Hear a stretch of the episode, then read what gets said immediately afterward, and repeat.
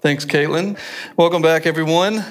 Hope you had a great Thanksgiving. Got to feast on some ham or turkey or mac and cheese, mashed potatoes, whatever, green bean casserole, all the goodies. Um, and you're ready to come back and really finish this semester off. The last couple of weeks, we're almost there.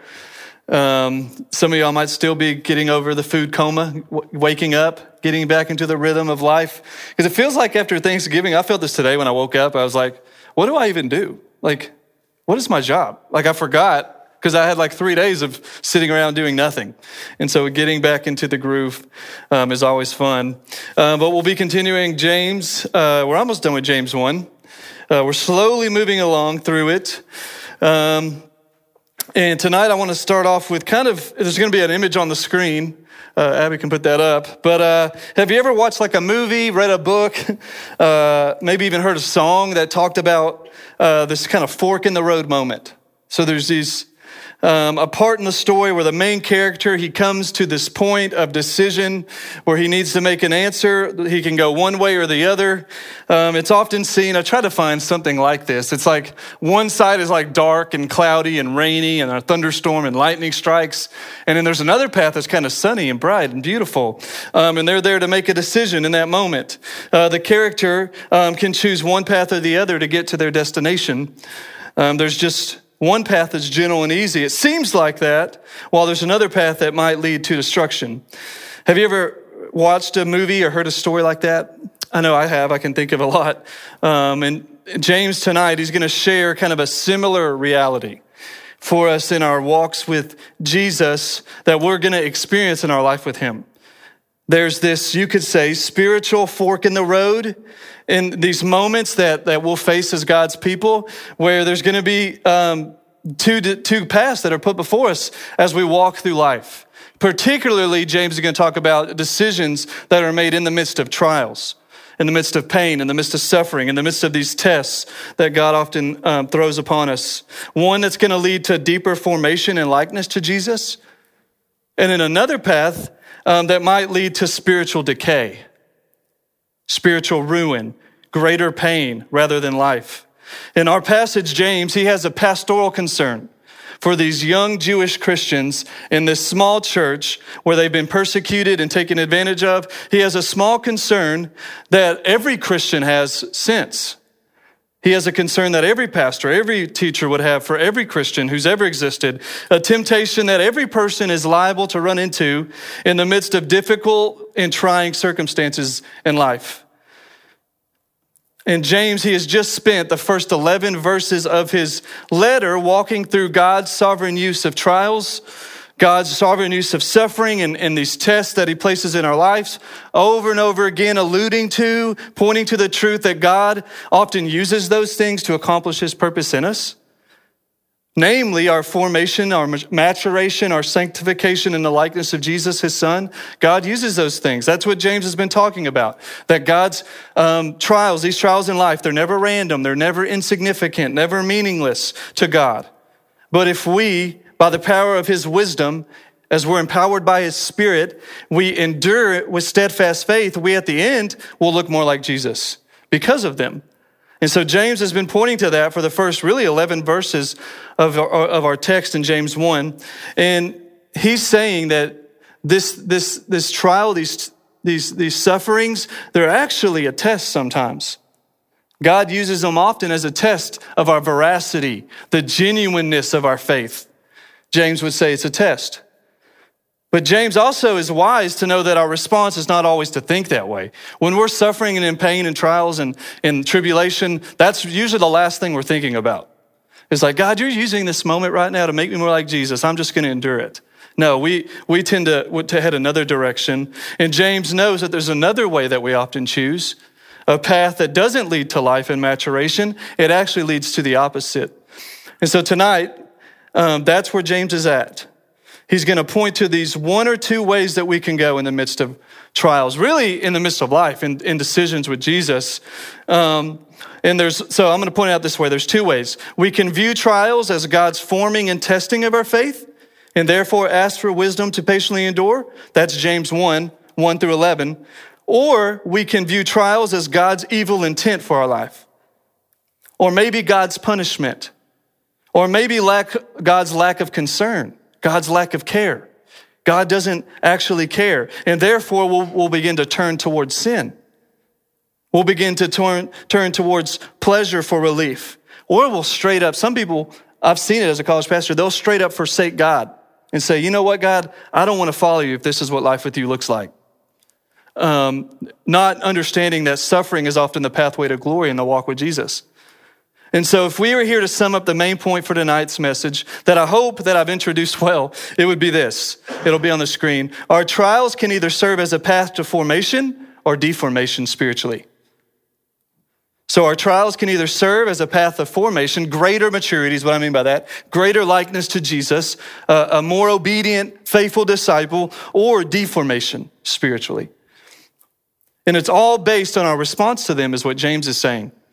James has already hit on that first part of formation, but now he's going to move on to the second path of deformation. But I'm going to pray for us before we dig into this text tonight. But Father, I come to you and um, I think of David in Psalm 18 where he says, This God, his ways are perfect.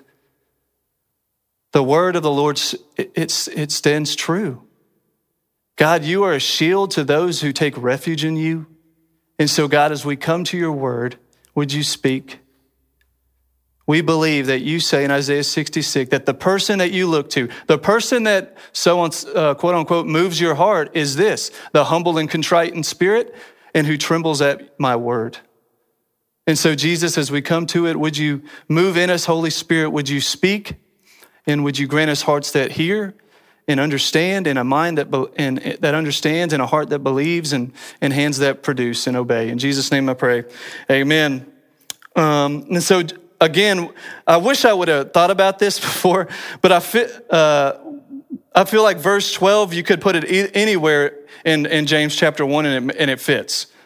Uh, it, it would have made sense last week in our sermon or two weeks ago in our sermon, and, or it would make sense tonight. I happened to put it for tonight. I wish I actually would have put it in a different one. But James, he's going to begin tonight again by reminding us of God's, of the, the, the proper response to God's use of trials, steadfast, enduring faith. We're going to work through verse 12 quickly. It says this Blessed is the one who endures trials.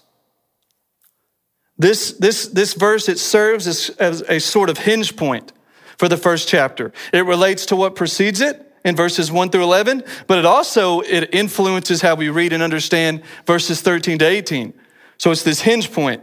It's, it, it serves as a recap, a reminder of what James has been teaching already. And here's that reminder yet again those who faithfully endure trials are the people that James says are blessed in God's kingdom. And I know blessed, that's a word that has been hijacked a word that's, that's just thrown around all the time in our current cultural moment, even in the church. And I know it's, it's a difficult word to understand in our cultural moment, but what, but what James means by this person, this blessed person, um, is that the person who endures trials, suffering, and tests, this blessedness that they can experience, is, is this reality of, of, of happiness in God. I know that's a, a simple definition, but James, he doesn't mean a, a fleeting happiness. This, this fleeting happiness that, and, or pleasure that we often find in life. That's not what he means. Success or pleasure, some of these things that we say make us happy or blessed. I have a blessed life, my family's healthy, all these things. That's not what James means. But the, a better definition that we could say is that this person can expect to live their lives experiencing the joy of Jesus despite their circumstances. That's what James means by blessed a resolute joy that comes from Jesus alone. Intimacy, time in his presence at his feet, experiencing his joy.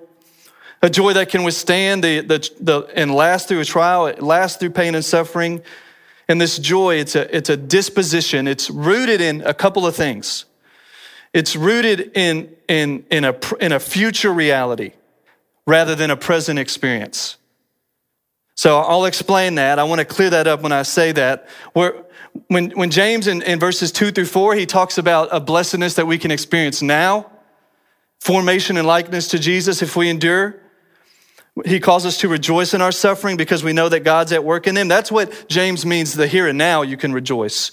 But here he's going to shift our joy to not what we experience now, but what we will experience in the future. Let's keep reading the verse. It says this because when he has stood the test, He will receive the crown of life that God has promised to those who love him.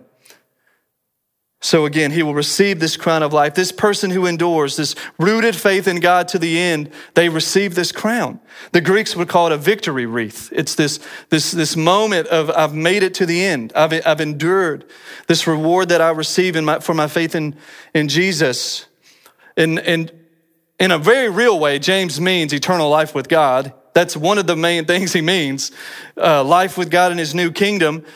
Um, and James, he's, he's motivating them that these ever changing circumstances in our life, that's why we couldn't put our hope in them.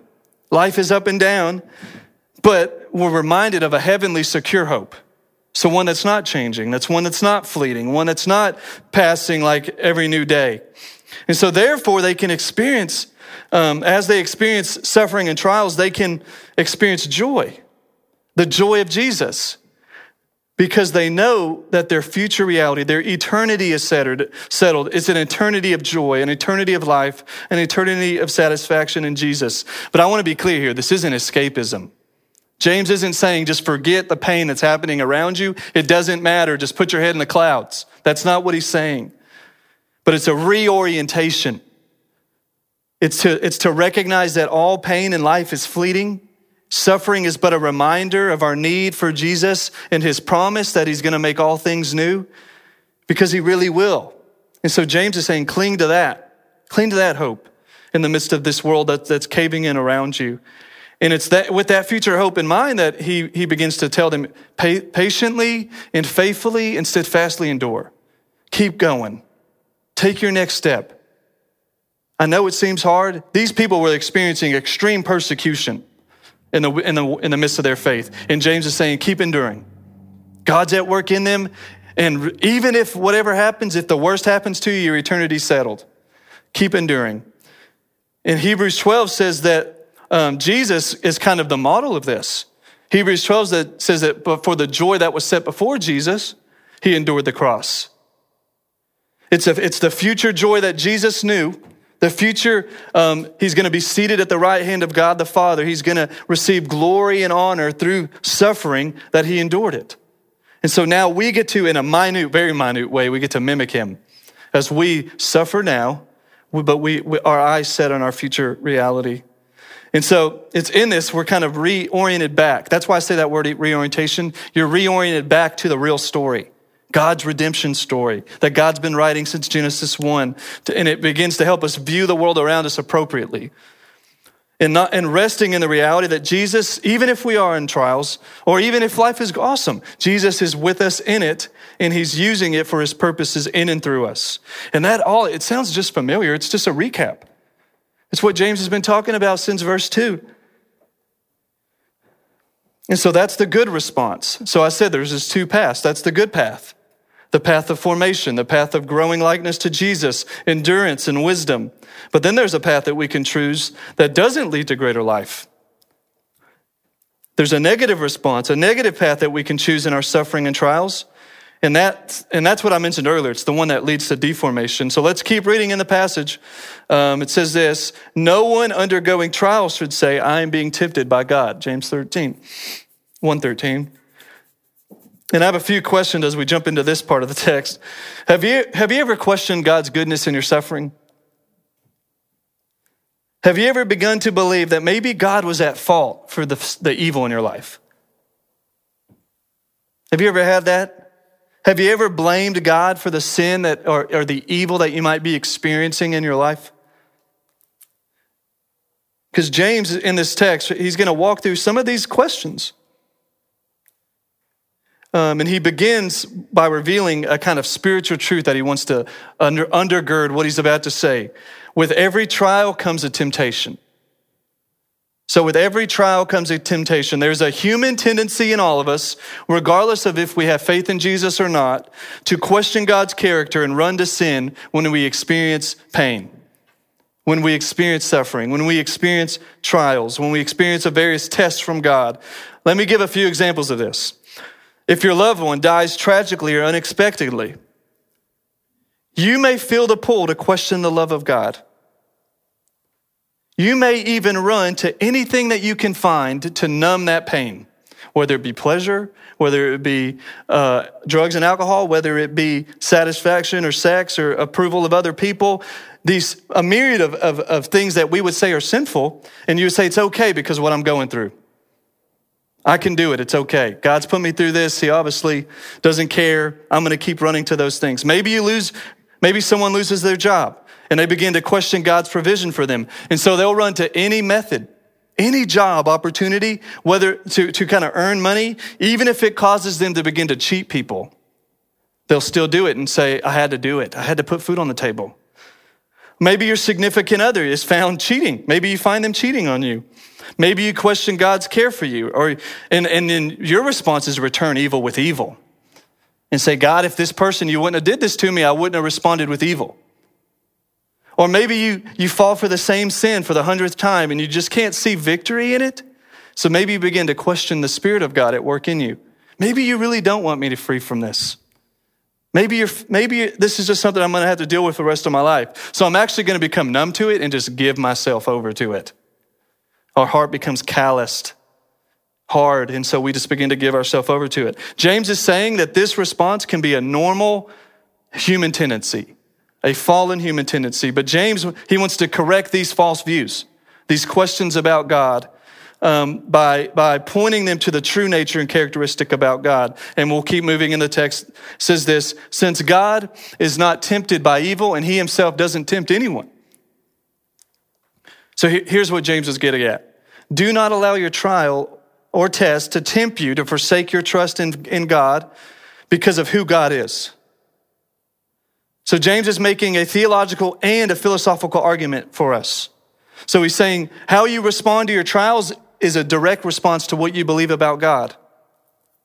And, um, and, and, and he's going to make um, a, a, kind of a, an allusion to who, who God is. God is not this, so therefore he can't be that. That's this, this argument you're going to see in the text if he's going to say if God is holy, if he's without sin, separate from evil, he cannot be the source of evil in our life. And here's kind of the breakdown that he goes through. This is a, a detailed, well, somewhat detailed breakdown of kind of the thought process that he goes through. But here it is.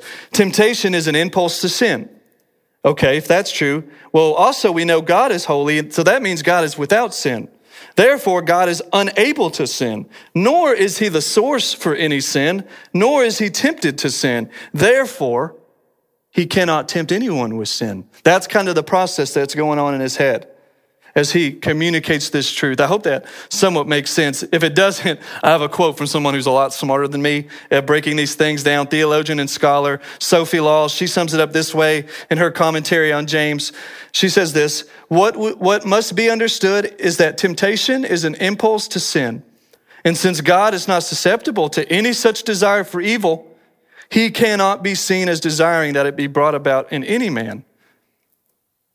So if God isn't the source of our temptation, well, James would say, who, who, he's asking the question, who is it then? Who is the source? And he's going to clear up any confusion. And, and, as we keep reading at verse 14, it says this But each person is tempted um, uh, when he is drawn away and enticed by his own evil desire. Then, after desire has conceived, it gives birth to sin. And when sin is fully grown, it gives birth to death. So James is clear the source of our temptation to sin is us.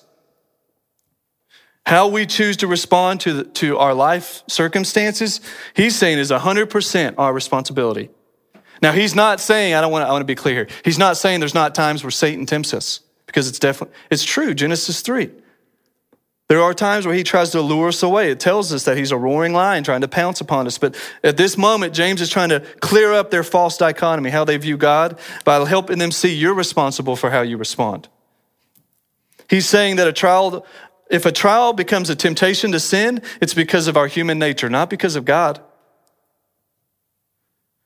And so, James, he's going to give a, a, short and a succinct, very succinct, step by step guide to the process of temptation and how it kind of breeds and grows into sin in our life. And this is the way he breaks it down. He says, Desire leads to sin, which leads to death. So that's kind of the breakdown. The desire, if left unchecked, leads to sin. And if sin is left unchecked, it'll lead to death.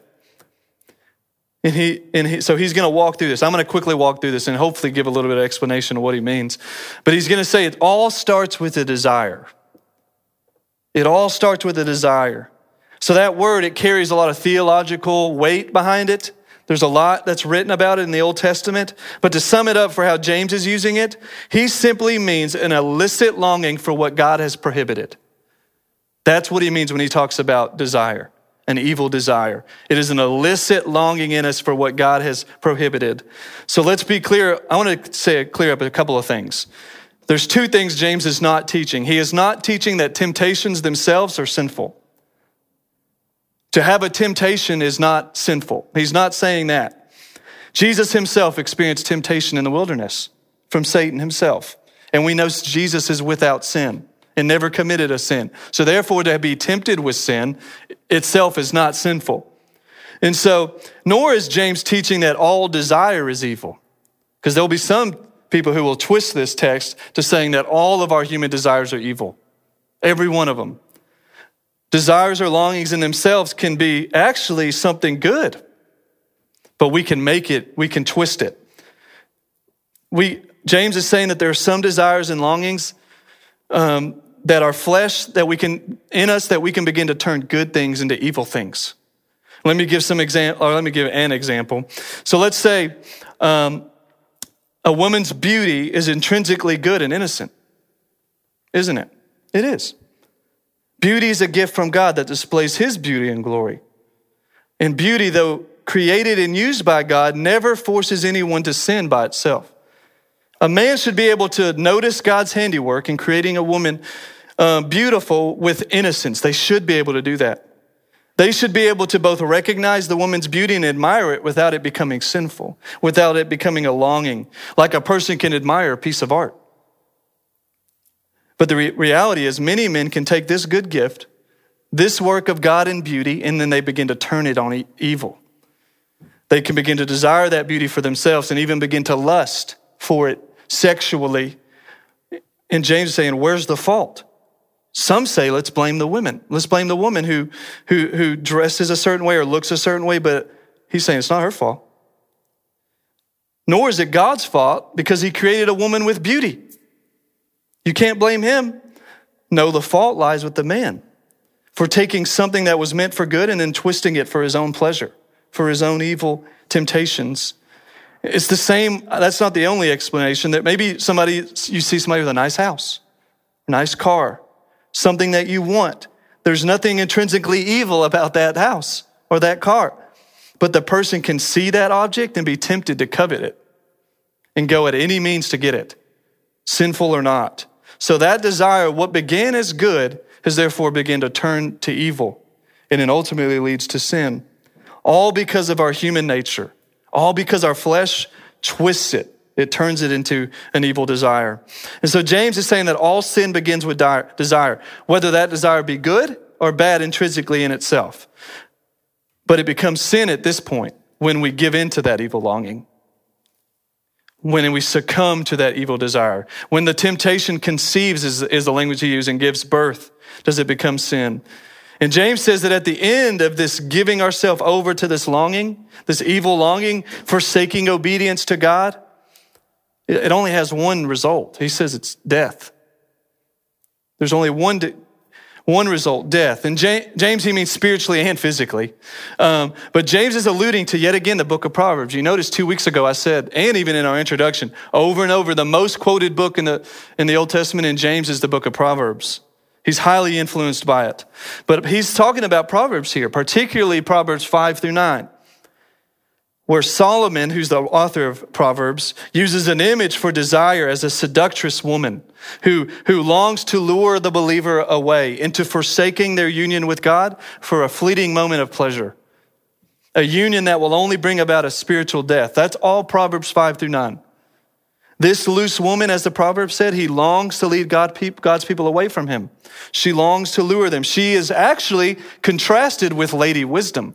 There's Lady Folly, the, the seductress, and then there's Lady Wisdom. The Lady Wisdom longs to give life to those who embrace her. And so there's a decision for choosing wisdom or folly, life or death. in the book of Proverbs. That just sounds familiar to what James is hitting on here. And so, James, he's making a point that there, there's this sort of havoc that sin can bring upon our lives with Jesus. It can wreak havoc in our life. It, as I mentioned earlier, it can deform us spiritually. It's, it hinders our maturation. It hinders our formation. It actually leads us away from the joy that's found in life with Jesus. Sin, it hardens our heart towards the things of God. It begins to callous us. It lures, lures us away from hearing the voice of God's Spirit. It actually makes his voice very quiet. It will ultimately seek to destroy our communion with God if we leave it unchecked or unfought. And the reality is, as I, as I prepared for this sermon, there's lyrics to a specific song uh, that kept flooding my mind that I, I think the Spirit was just saying this is a perfect illustration of the reality of what sin is seeking to do, the, the, the, the voice that it has over us as it seeks to wreak havoc in our walks with Jesus. It's an old song. It's older than probably, other than me and Burley in the room. In 1993, uh, there was an up and coming rock band called Tool. And they, they released a song entitled Sober as one of their up and coming songs that made them a really big deal. This song, it's about the inward struggle that one of their friends was having with an addiction. That's the, what the song is about. It's actually about an addiction to drugs that this person had, this musician that they knew had, that, that they, they, they had an addiction to drugs to help them in the, in the music creating process. They felt like they had to have it to write a song. And so James Keenan Maynard, he's the lead singer of Tool, he saw this happen firsthand and he began to write about it. But in the song, Maynard is he's trying to capture the kind of effects that addiction can have over the person. And even what, what the addiction is saying to the person as it lures them in um, and, it, and, it, seduces them with their promises. In the second verse, it's, it's chilling as I think about it, um, but it, I think it incredibly describes this, this implicit uh, luring that sin has and what it's seeking to do with us as we give ourselves over to it. Listen to these words, they'll be on the screen. It says this this is the, uh, this is the addiction speaking to the person. It says, I am just a worthless liar. I am just an imbecile. I will only complicate you. Trust in me and fall as well. I will find a center in you. I will chew it up and leave. I will work to elevate you just enough to bring you down. That is what sin is doing. It is lying to us. Its only desire is to complicate us the, to lead us to fall, to find a sinner in us, to begin to chew it up and, and then leave, to elevate us for a moment of fleeting pleasure, and then only to bring us further and further down when that pleasure subsides. And the song, it closes with the voice, and, and, and Maynard is saying it over and over again, like the voice of the, of the loose woman in Proverbs 5 through 9. And he closes the song saying, Trust me, trust me, trust me, just trust me. And so our flesh and our, and our enemy, Satan, they, they hate this, re, this reality of formation in us. They, they hate that God is chiseling us, forming us more into the image of Jesus. And they'll do anything to keep sanctification, maturation, and formation from happening in us. And they'll, one of their main ways of doing it is they use trials and tribulations in our life to tempt us or lead us away from trust in God. They'll twist it. And so James, he wants us to see that. That this desire in us to forsake endurance, it's not from, from God, it's from within. It isn't God tempting you with evil and sin. Rather, he'll say this God is the generous giver of all gifts, the generous, good God who gives good gifts to those who belong to him. Let's keep reading in the text in verse 16. Do not be deceived, my beloved brothers and sisters. Hear the pastoral voice trying to shepherd them. Verse 17 Every good and perfect gift is from above, coming down from the Father of lights, who does not change like shifting shadows. So, as James began his letter pointing his readers to the good and singleness of intent God to trust in in the midst of our trials, James 1, 2 through 4, he leads us back to this generous good God in this text to combat the lies that our flesh believe about him in the midst of our suffering, in midst in the temptation, in the midst of tests. So don't be deceived. Don't be led astray to believe the lie that God is at fault for your temptation to, to, to sin. He's saying that. He's, he's crying out, that's not who God is. Every good and perfect gift comes from our unchanging. That's what he means. He does, does not change like shifting shadows. He is unchanging Heavenly Father. He is good. It's who he is. And, and he's going to point to one specific gift that God grants his children's that James wants to highlight as the chief example of God's character. And we'll see it in verse 18. He says this By his own choice, he gave us birth by the word of truth so that we would be a kind of first fruits of his creatures. I want to, that can be a lot. Over there, you're like, I don't really know what this means, Brian. But the reality is, is many can falsely assume that James doesn't mention the gospel in his letter. Many people will say that that Jesus, he's actually only mentioned once in the letter, and that, or a couple of times in the letter, and that's at the beginning. And then at the, the rest of the letter, he's kind of forgotten. That, that uh, many people say James is just a letter to do, do, do, do, do. It doesn't have any gospel in it. But in this, in, in James, he's going to give an example of one of God's generous gifts, and he's pointing to the gift of salvation. The redemption that God offers his people in the gospel of Christ. We see there's two words in this text that help us see this the word birth, and in the word, or the, uh, it's actually funny, the word word of truth. So this birth that, God, that he's alluding to is Jesus' words in John 3, where he says, Unless you're born again, Nicodemus, you will not enter the kingdom of heaven. You must be reborn, born again.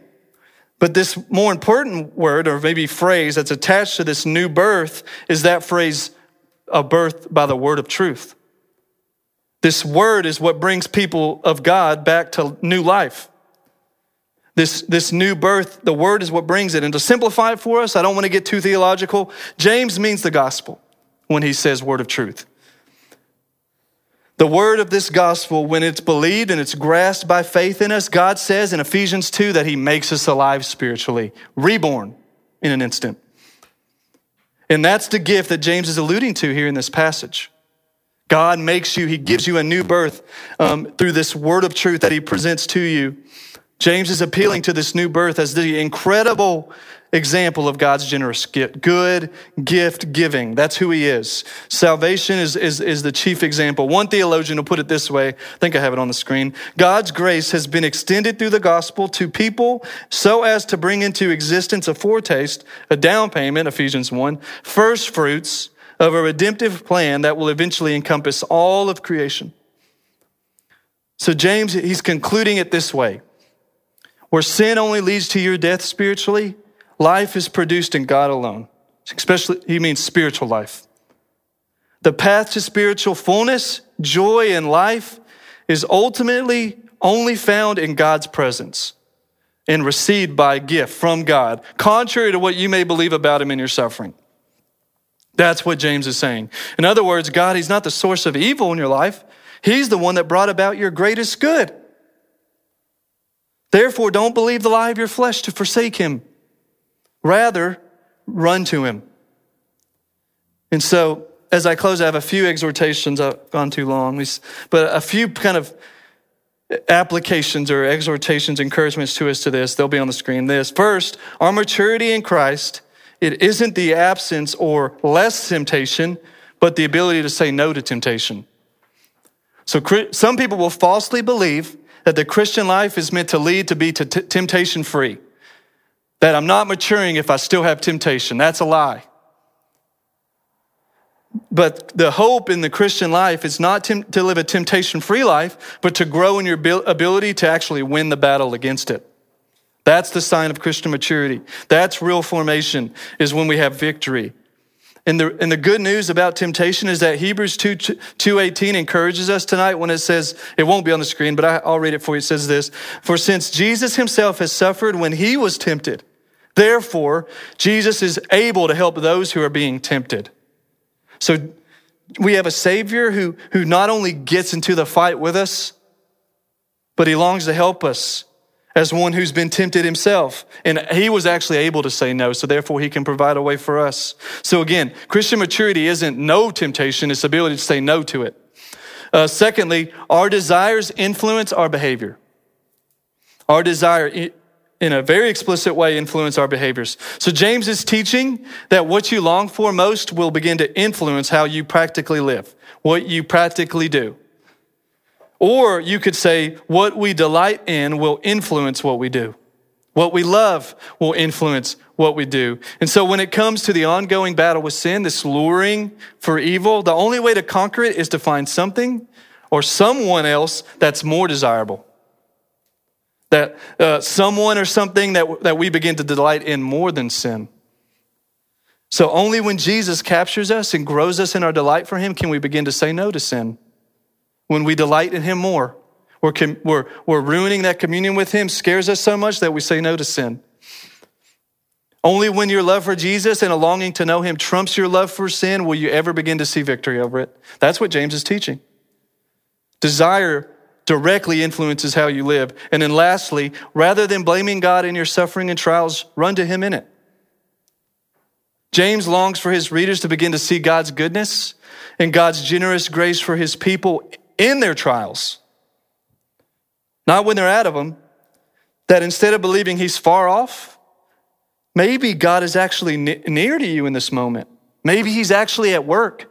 Maybe he's chiseling and shaping his people to be more faithful and enduring disciples, and he's using suffering or, or trials to do it.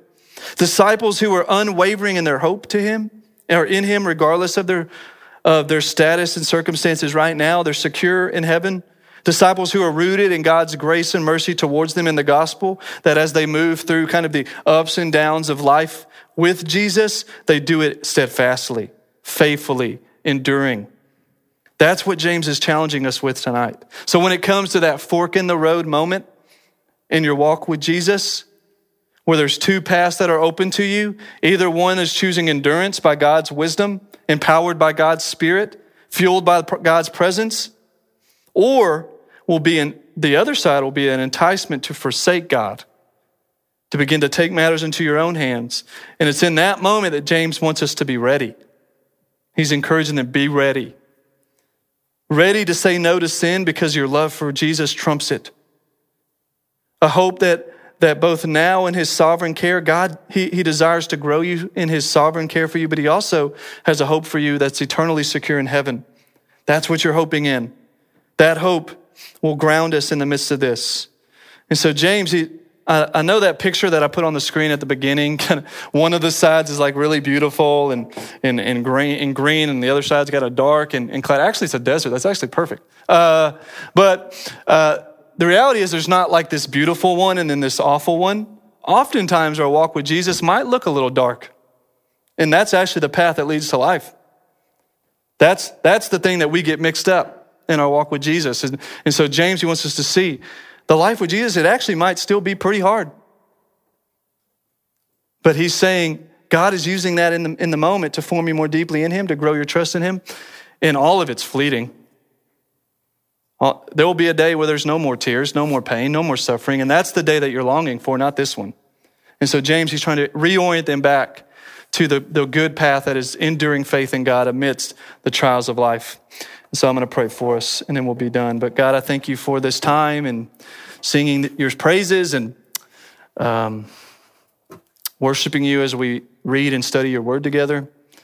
And so, Jesus, I pray for each of these students that as they walk through their lives with you or even investigating you, that they would understand your, your good and generous and, and, and in control and longing to use the circumstances of their lives. So oftentimes you put there to form us more deeply in enduring steadfast faith. In Jesus, that they would, they would run from the, the temptations of their enemy and even of their own flesh that wants to twist trials into some evil intent that you have for them. In Jesus, I know that's hard for us, and especially in the midst of them. But God, I pray that um, we would recognize that the long road of faithful endurance and steadfast faith in you is worthy of our lives. And we do it because you went before us. Your life was far from easy. Jesus, you entered into the muck and the mire with us. You suffered. Your whole life was suffering. And Jesus, um, you showed us the way to glory is often found in suffering. And so, Jesus, would we seek to imitate you with enduring, steadfast faith that leads to the joy that only you offer? It's in Jesus' name I pray. Amen.